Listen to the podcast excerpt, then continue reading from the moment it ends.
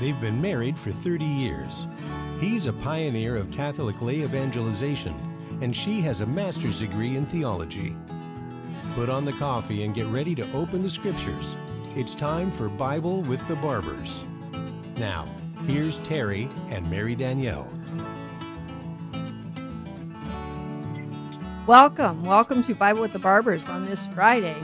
This is September the 17th. Tomorrow is the big day for the St. Joseph Conference here at the chapel. Anyone who hasn't signed up yet, please sign up, sign up, quick, quick, quick. This is going to be a great conference. We have Father Charles Murr and Father Stephen Winsky, and then I'll be giving a talk also on a biblical sp- perspective on St. Joseph. And we have readings today. Today is the feast of St. Robert Bellarmine.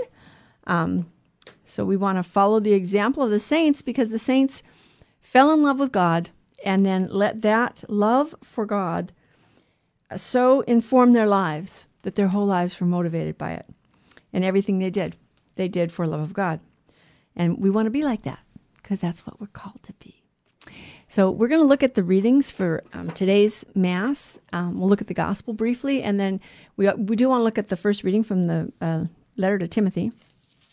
And um, we want to look at a biblical world perspective um, on our current situation and um, going forward. We want to take every day in union with Christ.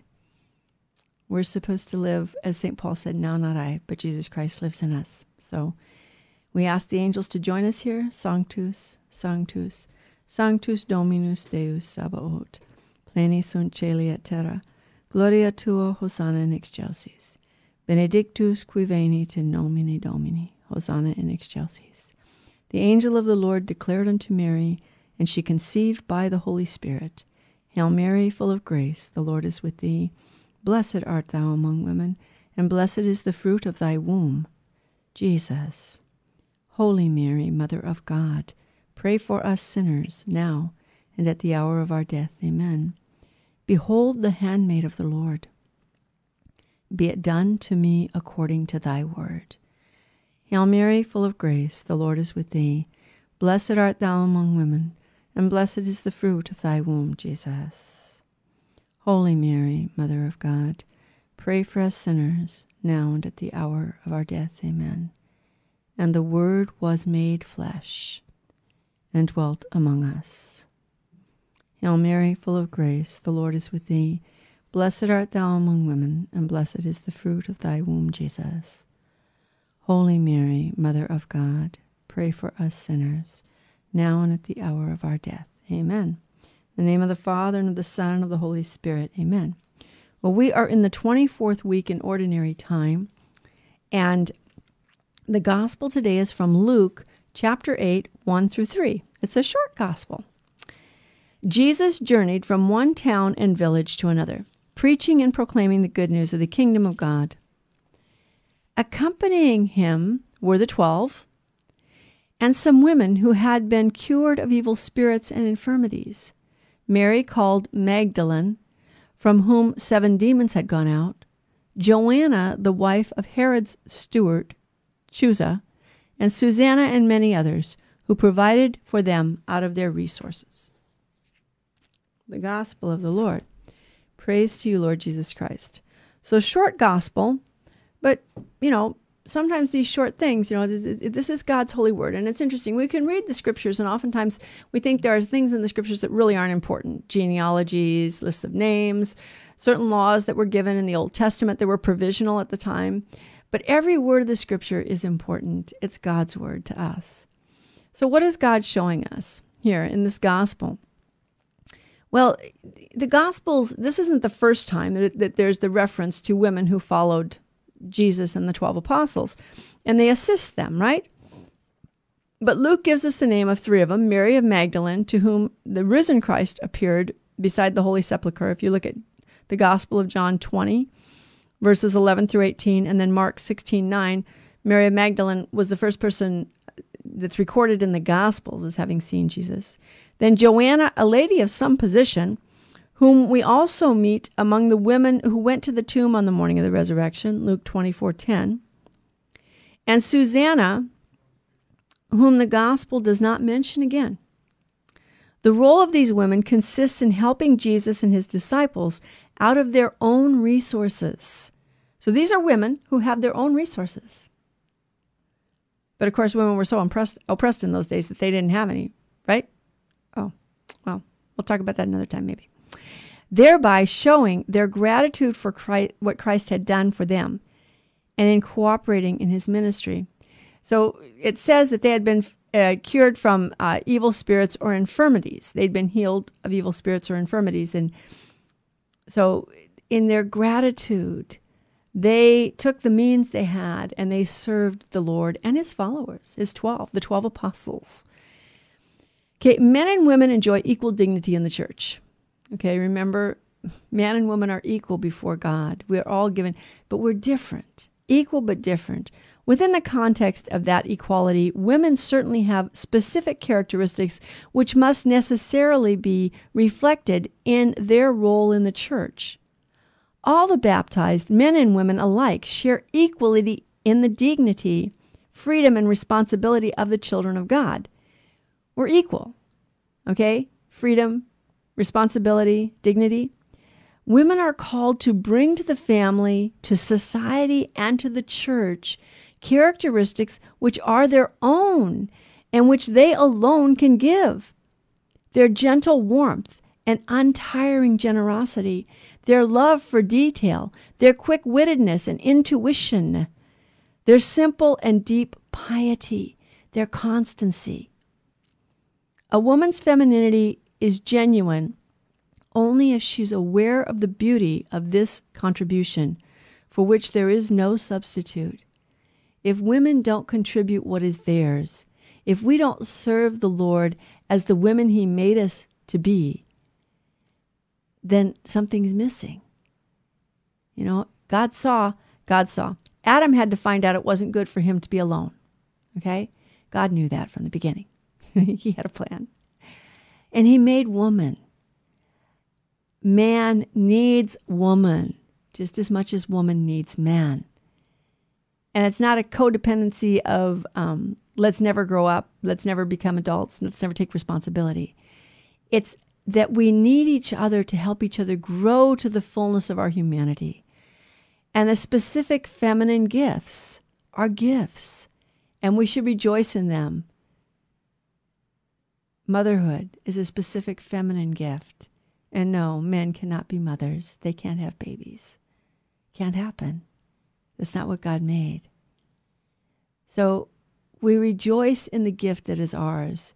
And all women are called to be mothers, even if they're not physical mothers. That mothering, nurturing quality that is natural to women. Okay? And that's not to say a tomboy isn't fully a woman. You know, a tomboy is a tomboy. I, you know, hey, it doesn't matter. You know, a girl that likes to play baseball or work on cars or that doesn't make her any less of a woman. She's still a woman. And she still has feminine gifts to offer to the world and to the church. So we're supposed to co- incorporate um,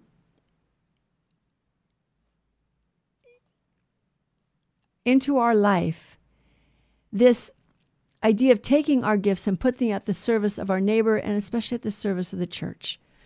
And we serve the church because the church is the bride of Christ. And when we by the way, when we serve others, we're serving the church. Remember Jesus said, "Whatever you do for the least of my brothers, you do for me." Whatever you do for the least of my brothers, you do for me.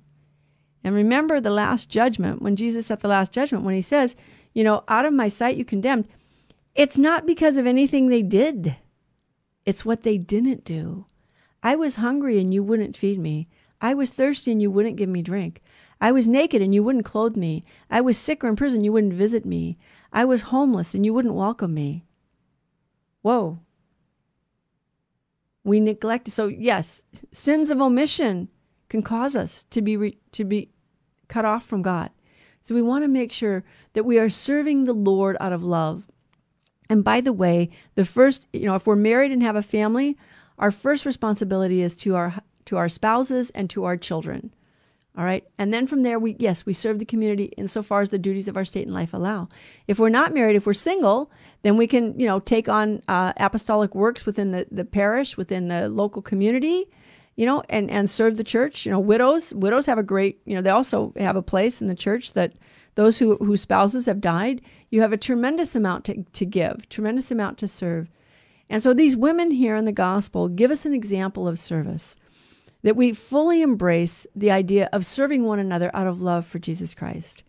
That we see Jesus in others and, and we want to um, be conscious of his presence and be conscious of the fact that everyone around us is um,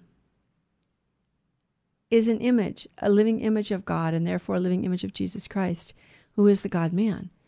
And it's interesting. I was uh, reading something on social media where um, somebody posted something about you know giving something to um, the homeless or whatever.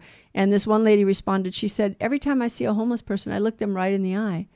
Because I see Jesus in their eyes. And that's beautiful. And that's what we want to pray to be able to see.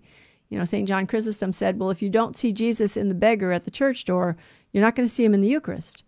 But vice versa. If you don't see him in the Eucharist, you're not going to be able to see him in the beggar at the church door. Do we really believe that Jesus Christ, the Son of God, the second person of the Blessed Trinity, the God man, is really present, body, blood, soul, and divinity, in his risen, ascended, glorified body in the Holy Eucharist, under the appearance of bread and wine? We need to believe that. And then that belief needs to follow up in action. Our faith needs to be put into action. We read the letter of James um, a couple weeks ago, maybe it was last week that we finished it up, that faith without works is dead. We, our faith should be put into action. Remember, the devil has faith and he trembles, but he doesn't have love. We'll be right back with more from Bible with Barbers. Remember to call 877 526 2151 and sign up for the conference tomorrow, the conference on St. Joseph. You don't want to miss this. Be right back. Now, back to Bible with the Barbers. If you have a question or comment, call 888 526 2151. Here's Terry and Mary Danielle. Welcome back. Terry had an errand to run, so I'm here in the studio with my guardian angel, and I'm sure he's sending his guardian angel too. Never alone. Um, where two or three are gathered in my midst, there I am in the midst, and my guardian angel and I are gathered here, and we're reading the Word of God um, if I'm not in the state of grace, Lord, please put me in it. If I'm in the state of grace, please keep me there. And if I'm in the state of grace, then all of heaven is with me because God is with me. For I have found my heaven on earth, for heaven is where God is, and he is in my heart. St. Elizabeth of the Trinity wrote. So we're going to look at 1 Timothy 6, 2c to, th- to 12.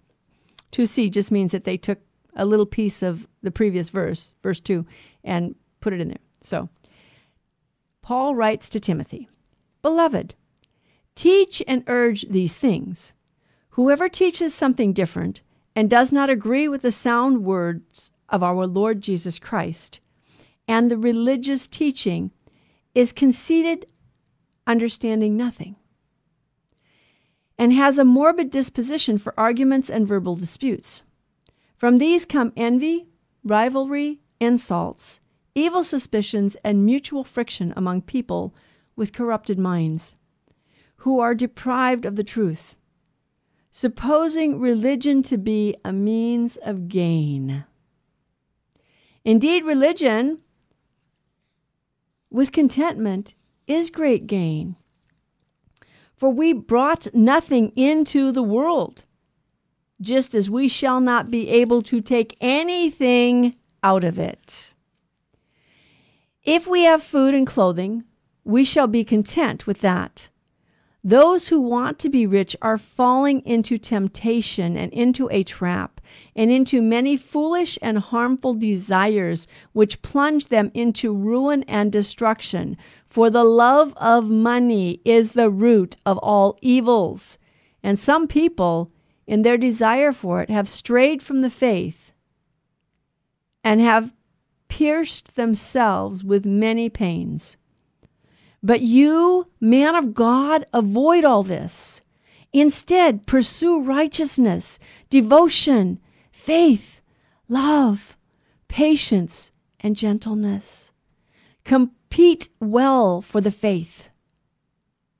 Lay hold of eternal life, to which you were called when you made that noble confession in the presence of many witnesses. The word of the Lord. Well, there you have it. So, Paul is writing to Timothy. Timothy is a bishop of the church. And he's telling him, you know, we instructions. What what is he talking about?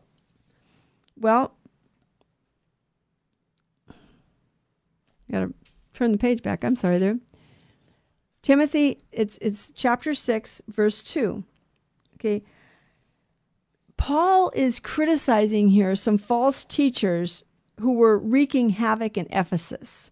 So if you go back to the beginning of the letter to Timothy, um, he's talking about these false teachers who are wreaking havoc in Ephesus. In chapter 1, verses 3 through 11, where he says, he warns against false teachers. As I urged you when I was going to Macedonia, remain at Ephesus, that you may charge certain persons not to teach any different doctrine nor to occupy themselves with myths and endless genealogies which promote speculation rather than divine training that is in faith. Whereas the aim of our charge is love that issues from a pure heart and good conscience and sincere faith.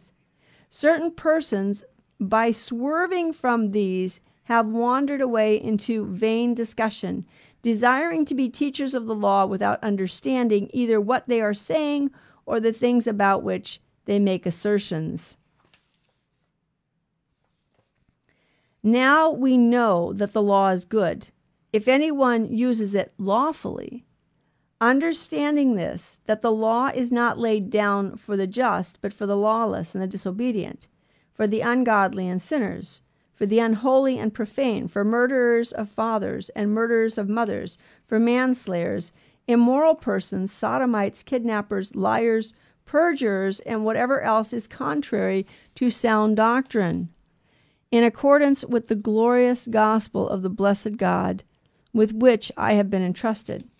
So Timothy is being told, you know, at the end of the letter that again, Watch out for these people. He's in Ephesus in order to correct this. He's the bishop. He's supposed to correct. And, and again, what is Paul referring to here?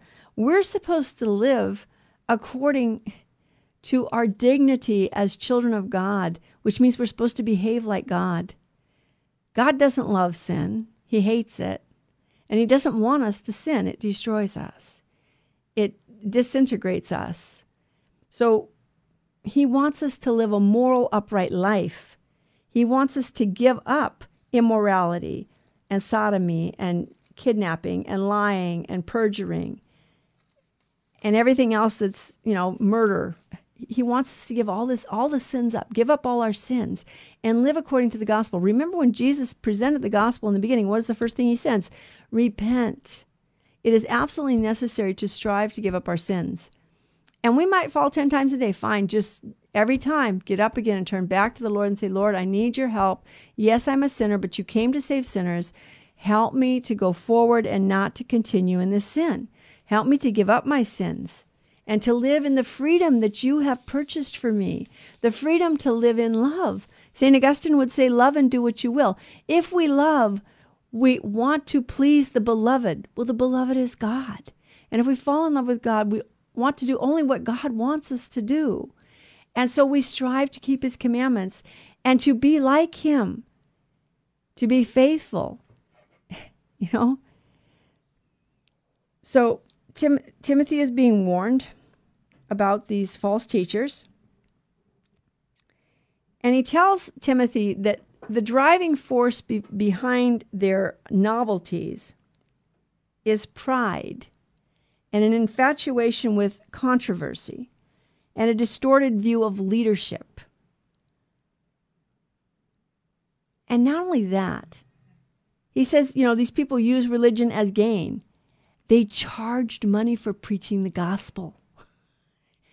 They wanted to get rich. The gospel isn't to make us rich in this world. It's not, you know, again, yeah, there's a great gain in religion. What is that great gain? We possess God. By embracing the faith, we get to possess God and God possesses us, and we have the promise of eternal life with Him in heaven. If souls are saved, everything is saved. If souls are lost, everything is lost. So it's not about rivalry or insults or evil suspicions and mutual fiction.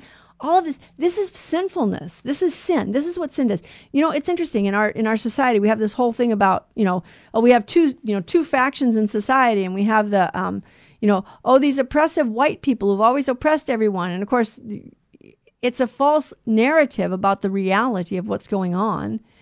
But um, you know, read, listen to Candace Owens and watch Uncle Tom. Go get the movie Uncle Tom and watch it.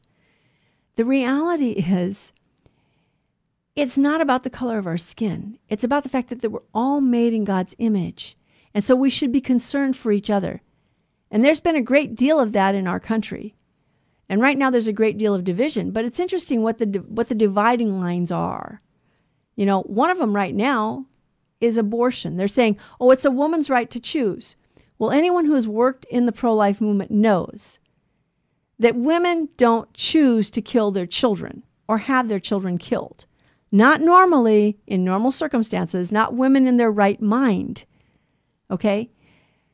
Women may be coerced, they may be um, pressured through fear into doing something they really don't want. But eight out of 10 women who are shown an ultrasound of their baby, who get to see their baby living inside of them, are going to say no. Even if they've scheduled an abortion, they will cancel that appointment. So we need to reach out to each other in love, to build one another up in the faith and the love of God. And that's the great gain of religion. The great gain of religion isn't the health and wealth gospel you know, I follow Jesus and therefore I'm never going to be sick. I'm going to be healthy, wealthy, and wise, right? No, it doesn't, doesn't, just because I say Jesus is Lord, that's not going to make me healthy, wealthy, and wise. Wisdom, first of all, is knowledge of God and the things of God. That's true wisdom. And, and, and the beginning of wisdom is the fear of the Lord. That is the desire to please Him. It's, it's awe and reverence in His sight. That's the fear of the Lord. That's the beginning of wisdom health. Well, you know, God made a perfect paradise and Adam and Eve sinned. And by that sin, they disrupted all of nature. Not only man fell, but all of nature fell. What God made was good and, and holy and, and wholesome. And now many plants and, and um, are many plants are poisonous to people. And and animals want you know animals are uh, they're they're predators, and they don't they don't hunt people for food, but they will kill people now. And that's because of original sin. It brought division into the perfect world. Man had perfect dominion over the created world. Adam named all the animals. but that was lost when Adam sinned. And he passes on to us the sin. He doesn't, he passes on to us a natural life that is devoid of the gifts that God gave us, the preternatural gifts, the gifts that were above and beyond our nature. You know, that gift whereby all of nature was perfectly subject to man because God commanded it. And Adam lost that gift when he sinned. And death came into the world with sin. God didn't make death and he didn't make sin. So, but what happens, you know, when we sin, by the way, sin doesn't just darken the intellect, it also weakens the will. So, darkens the intellect, that means we don't, and we're not able to reason as well when we give ourselves over to a life of sin but it weakens our will also. We're not capable of saying no to sin. We're not capable of saying no to the desires of our flesh that are disordered. Our flesh, everyone's flesh, has disordered desires because we no longer have the gift of integration, which was a gift above and beyond our nature. We didn't lose anything that belonged to us when we sinned. But what happened is we lost a great grace because God had given us something that would have made it a lot easier to get to heaven. and we lost it by sinning. So sin is what causes these factions and these um, mutual friction among people, the envy, the rivalry, the insults, the evil suspicion. That all comes from sinfulness. Okay? So, what is the great gain of religion? There is great gain, but the gain is not money. If people are charging you for the gospel, then they're not, then they're trying to get rich. now, and someone would say, well, how come Virgin Most Powerful Radio asks for donations? We do ask for donations. And do we, we do ask people to give a donation when they come to a conference because we do have to pay the light bill and the electricity bill, and we have to pay the bill for this equipment in order to have this recording. Okay? But we're not charging you for the gospel. We're asking those who are able to give if they can give something in order to support the apostolate because it needs supporting. Just like those women in the gospel were helping Jesus and his apostles out of their means, they were providing for their material support. I hear the music. We'll be back with more on Bible with the Barbers. We're talking about what is the root of all evil according to Scripture. Don't go away. Now back to Bible with the Barbers. If you have a question or comment, call 888 526 2151. Here's Terry and Mary Danielle.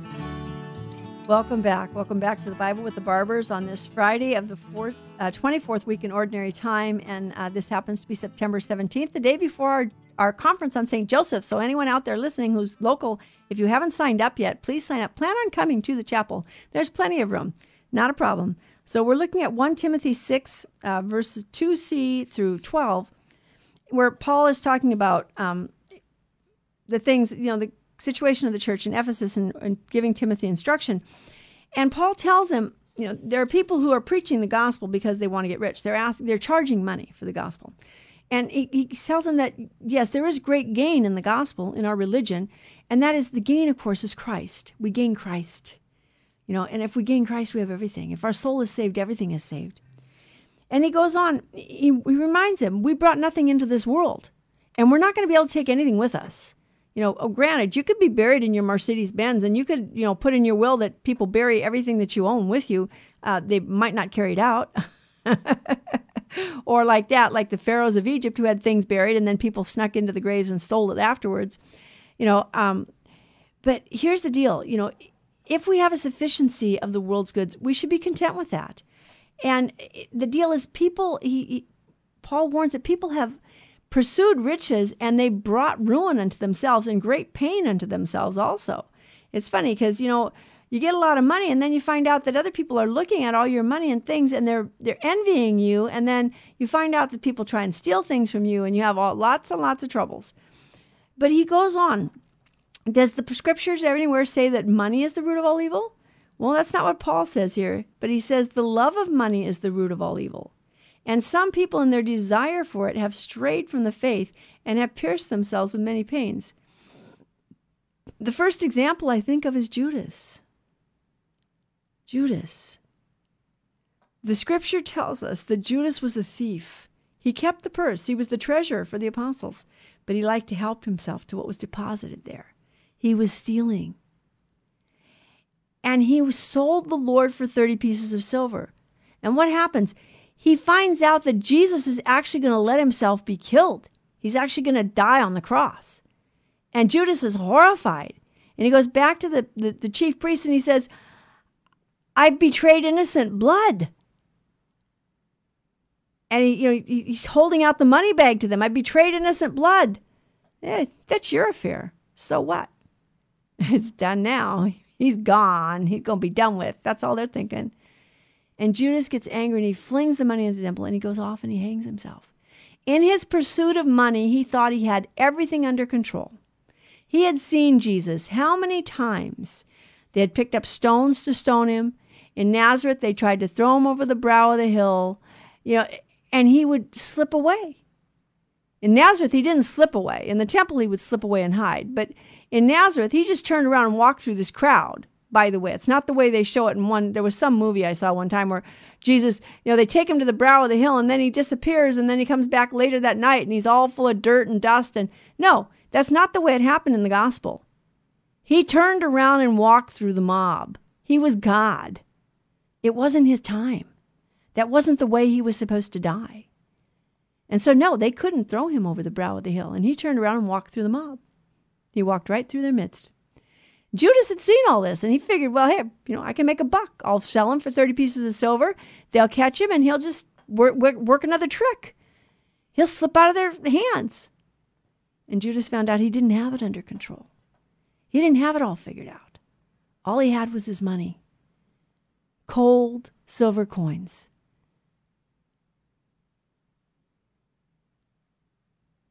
And he hung himself. So, what are we supposed to do? We don't pursue money. Let's pursue God. And it's interesting. Bishop Sheen had a little poem he used to like to say I sought my God, but my God I could not see. I sought myself, but myself eluded me. I sought my neighbor, and I found all three.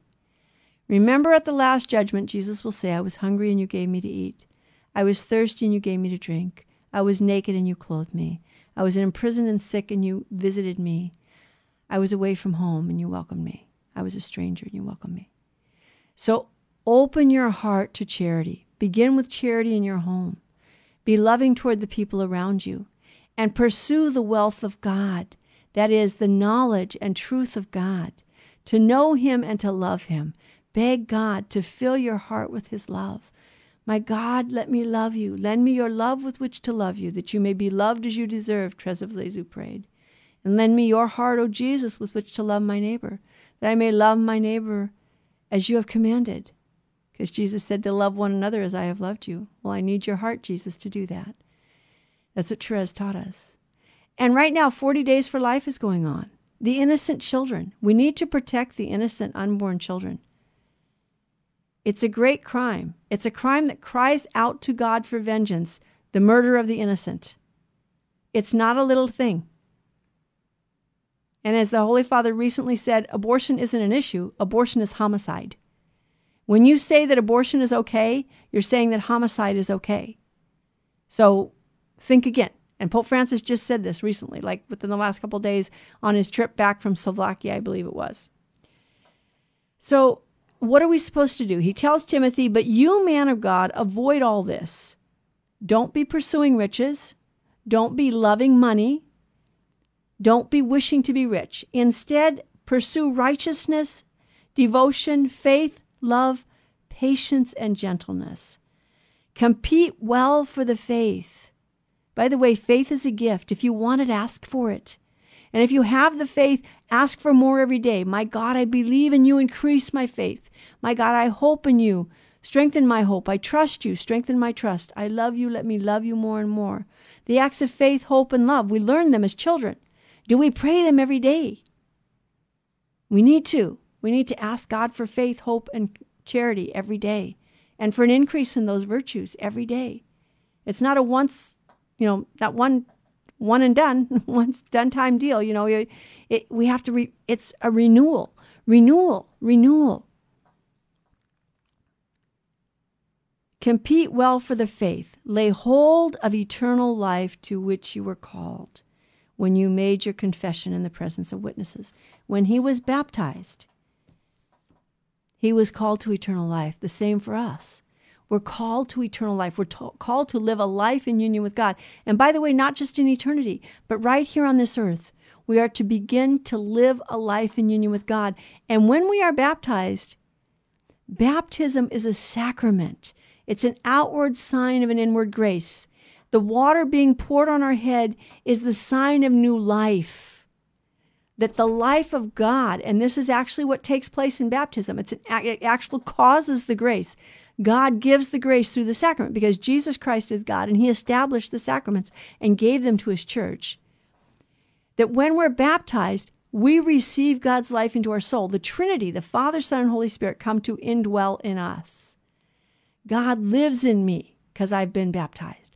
So every day I need to ask Him to keep me faithful. That's you practice the presence of God. Recall that God lives in us, that God is present to us. And if we ever have the misfortune of committing a mortal sin where we cast the life of God out of our soul, well, guess what? Repentance. Turn back to Him. Beg for the grace. Go to confession. Repent of your sins. That's what we're called to repentance. So we want to do this. We want to live this righteousness of children of God. And the psalm, the psalm that was read after, you know, I don't know if there are any non-Catholics listening, but you know, Catholics read the Bible a lot, and especially if they go to daily mass. At Sunday Mass, they have a reading from the Old Testament, a reading from the New Testament, and a psalm in between, and then the gospel reading. Uh, okay. At daily Mass, they have a reading from the Old Testament or New Testament, a psalm, and then the gospel reading. Um, except, you know, at Easter time, during Easter time, they have a reading from the Acts of the Apostles, and then a psalm, and then another reading from one of the other books of the New Testament, other than the Gospels, and then the gospel. So at every mass that every Catholic goes to, the scriptures are read. That's the book we read because the scriptures are it's it's the book that God gave us. This is His word. We believe it's His word. So in the psalm for today, it says, "Why should I fear in evil days, when my wicked ensnarers ring me round? They trust in their wealth. The abundance of their riches is their boast. Yet in no way can a man redeem himself." or pay his own ransom to God. Too high a price to redeem one's life. He would never have enough to remain always alive and never see destruction. Fear not when a man grows rich, when the wealth of his house becomes great. For when he dies, he shall take none of it. His wealth shall not follow him down. Though in his lifetime he was counted, and though in his lifetime he counted himself blessed, they will praise you for doing well for yourself. He shall join the circle of his fore, forebearers, who shall never see the light any more. Remember the gospel, the parable of the rich man, the rich fool, who had a great harvest and he thought, well, gosh, what am I going to do with all this harvest? Well, what about the poor? Maybe you can give some to the poor, his angel is saying to him. He said, I know what I'll do. I'll tear down my granaries and I'll build larger ones. And now I will sit back and say, I have wealth stored up for years to come. Eat well, relax, have a good time, have it my way. Deserve a break today. And what does the Lord say? You fool. This very night your life will be required of you. And to whom will all this piled up wealth go? See, we don't need to fear rich people, even when they threaten us with their wealth, even when they threaten to take away our freedom because we won't cooperate with their plan. No, we don't need to re- fear them. The fear of the Lord is the beginning of wisdom. We pray for the grace to follow the example of the saints, to stand strong against the world, the flesh, and the devil, and to stand strong against the temptation to please men. We're not here to please men. We're here to please God. We were made by God. We were made for God. We came from God. I hope we're going to God. If you want to, pray for the grace of final perseverance. Jesus, get me ready for heaven. Don't go away. I'll be right back with the more on Bible with the Barbers on this Friday, September the 17th.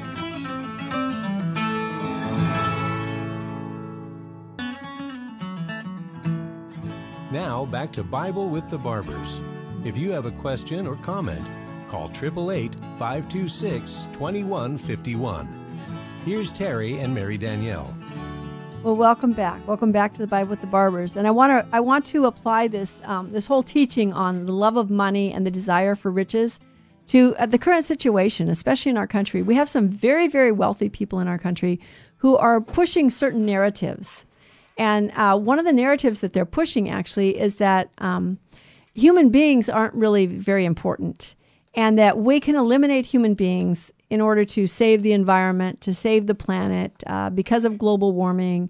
Um, obviously, people are the ones who pass around diseases, and we have a we have a situation going on in our country right now where they're trying to mandate vaccines, and what they're saying is that the unvaccinated are the ones who are causing the spread of the disease. Well, there are doctors who disagree with that. And so we've talked a lot on Virgin Most Powerful Radio about the freedom of conscience. As made in God's image, we have a dignity as human persons and we have freedom of conscience. God gave us an intellect, an ability to reason and think. So we're supposed to do that. And so we had a radio station write to us this week and say they wouldn't carry our, our shows anymore, um, or the Terry and Jesse show anyway, because um, they talked too much about the vaccine and were they were anti-vax. Well, we're not anti vax. What we are is for the truth. We want people to know the truth. Remember, Jesus Christ said, I am the way, the truth, and the life. And if you know the truth, the truth will set you free. So when we're imprisoned in lies or half truths, we can't know the truth and we're not going to be free. And um, since I'm responsible to answer questions for the radio, uh, I did I did respond to the radio station, and and I hope that the radio station understands I'm doing this in all charity, and what we're trying to do here at Virgin Most Powerful, we are trying to do in all charity. And the radio station claimed that actually that the church approves certain vaccines. Well, the church is not infallible in matters of science and medicine astronomy, global warming. No, she's not. So um, the church doesn't approve of vaccines. She says you may take them. It's it's morally acceptable, possibly, to take them under certain circumstances. Well, so the church's most authoritative document on this, to just to clarify for people out there, is called Dignitas Personae. It was written in 2008. And there's an article which you should all look up. Um, and I think we're going to put it on our website to make it easy for you. But the morality of receiving abortion derived vaccines. It's by Father Leon Pereira, P E R E I R A. I'm probably saying his last name terribly wrong. I'm sorry. P E R E I R A. O P, Dominican. Father is a medical doctor and a moral theologian. He's a priest and a doctor. He was a medical doctor who became a priest. Okay? And Father quotes from Dignitatis Personae to clarify what the church actually teaches. Okay, what's the sound moral principle? Well, the first principle is you can never do an evil so that good will come of it. Look at Romans, I believe it's Romans 3 8. Um, I wrote it down at home, where, where Paul talks about that. You can't do an evil so that good will come of it. It's in the letter to the Romans, and it's in the beginning. I believe it's Romans 3 8. So, um, so Father Paris, Father Pereira, Pereira, Pereira, I don't know. Anyway, Father Leon. Father Leon says this The church's most authoritative teaching so far has been persona dig, dig, digna, excuse me, dignitas persona, 2008, which said that in the case where there is no other choice. Where the danger is real and the safety of children is threatened, on a temporary basis, such vaccines may be used. She's not saying they have to be used, or she's not approving of them. She's saying they may be used. But pressure, now here, and this is what people aren't talking about pressure must be put on governments, pharmaceutical companies, researchers, etc., to find ethically acceptable alternatives. It's not ethically acceptable to receive abortion tainted vaccines. So we have to put pressure on the government and on the pharmaceutical companies and the scientists and the doctors to come up with vaccines that aren't tainted with abortion. And they don't have to use aborted babies' cells to do this. You don't have to use the cells of murdered children. The blood of the innocents cries out to God for vengeance. Okay? We need to stop the killing in our land. This is a solid biblical principle. We have got to stop the killing of the children. And we need to stop providing the abortion industry with excuses, with like, oh, but we're developing all these vaccines that are doing good for other people and we're saving so many lives by using. No, you're not fetal stem cell research where they murder little babies in a barbaric way that nobody's profited from it.